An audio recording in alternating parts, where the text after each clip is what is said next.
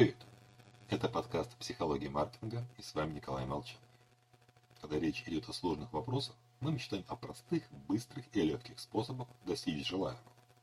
Когда все трудности остаются на долю кого-то другого. Лично я придерживаюсь значительно более обескураживающего подхода.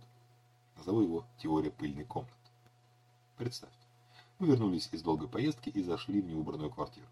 Задача – сделать ее чистой. Как правило, консультант, гуру уборки, предлагает одно волшебное решение в стиле «протереть пыль с телевизора». Звучит аргументация, мол, ТВ – центр комнаты, магнит взглядов. В бизнесе эта фраза трансформируется в предложение типа «внедрить CRM, автоворонки, ТВ-рекламу, что увеличит прибыль на 146%». Подход нравится собственникам. Одно решение просто обсудить и легче принять, нежели выбирать между десятками инициатив. Только если бы эти секреты маркетинга работали, они вряд ли остались бы секретом. Шанс, что компания проглядела волшебное решение, которое может изменить все и сразу, ничтожен. Если мы хотим, чтобы комната стала чистой, нужно вытереть пыль везде.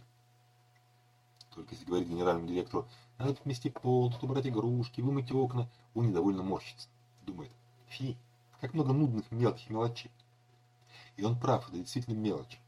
Убить сеть фастфуда, не размещать товары для малышей на верхней полке, там где дети не состоянии их увидеть. Брать с первой главной страницы сайта страховую кнопку «Оставить жалобу». Сократить позиционирование экосистемы недвижимости с перечислением всех преимуществ до одного лежачего в начале потребительского путешествия. По отдельности эффект небольшой.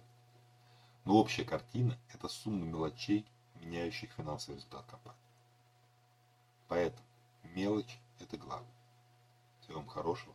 С вами был Николай Молчанов и его теория пыльной комнаты.